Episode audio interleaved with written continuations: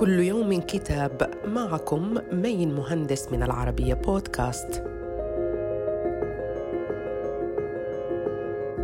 نتناول اليوم كتاب أوراق فنية للناقد عبد العليم البناء وهو ثمرة جهود متراكمة لعمله كمسؤول عن قسم الإعلام في دائرة السينما والمسرح وككاتب وناقد في صحف عراقية عدة نجد في هذا الكتاب 130 مقالة جمعت بين الأدب والفن والتوثيق ويتضمن أيضا مقالات عن أبرز الأدباء والشعراء والنقاد والصحفيين والفنانين والملحنين والموسيقيين والمخرجين المسرحيين كما عرض فيه الكاتب تاريخ الحركة الفنية والسياسية في العراق والمبادرات الثقافية والمجتمعية التي تهدف إلى تطوير ساحات بغداد وترميم بعض المناطق التاريخية.